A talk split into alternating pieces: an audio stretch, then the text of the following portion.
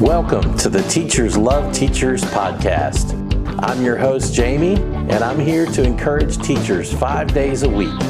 You can also link to the content online at teachersloveteachers.com. Thank you for joining me. Let's get started. You know, last episode we talked about right from wrong, and we talked about living right this is kind of along those same lines, but it's about teaching your children. It says, Teach your children right from wrong, and when they are grown, they will still do right. Proverbs 22 6.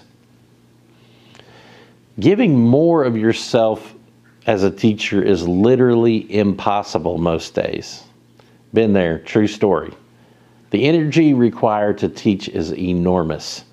But thank God there is a way to make all that effort worthwhile.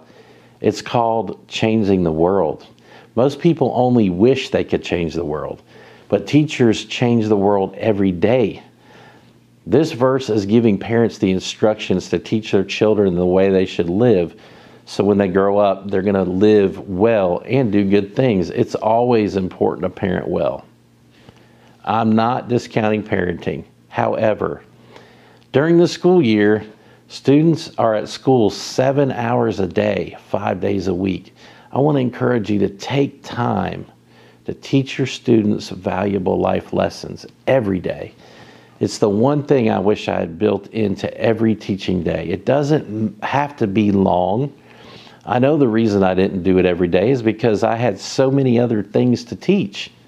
But looking back, I wish I had taught life lessons right and wrong every single day. Thank you for teaching your students life lessons, whether you choose to teach them as situations arise, like I did, or whether you teach them more frequently, like I wish I could go back and redo.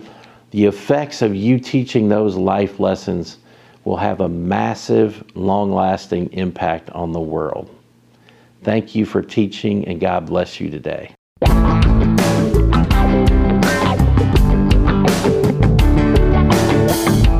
Joining us for the Teachers Love Teachers podcast, where we encourage teachers five days a week. Visit teachersloveteachers.com to link to our website. There you can link to our blog, YouTube channel, and our podcast. As you go through your day, please remember God is love. He loves you unconditionally he wants the very best for you, and His love never fails.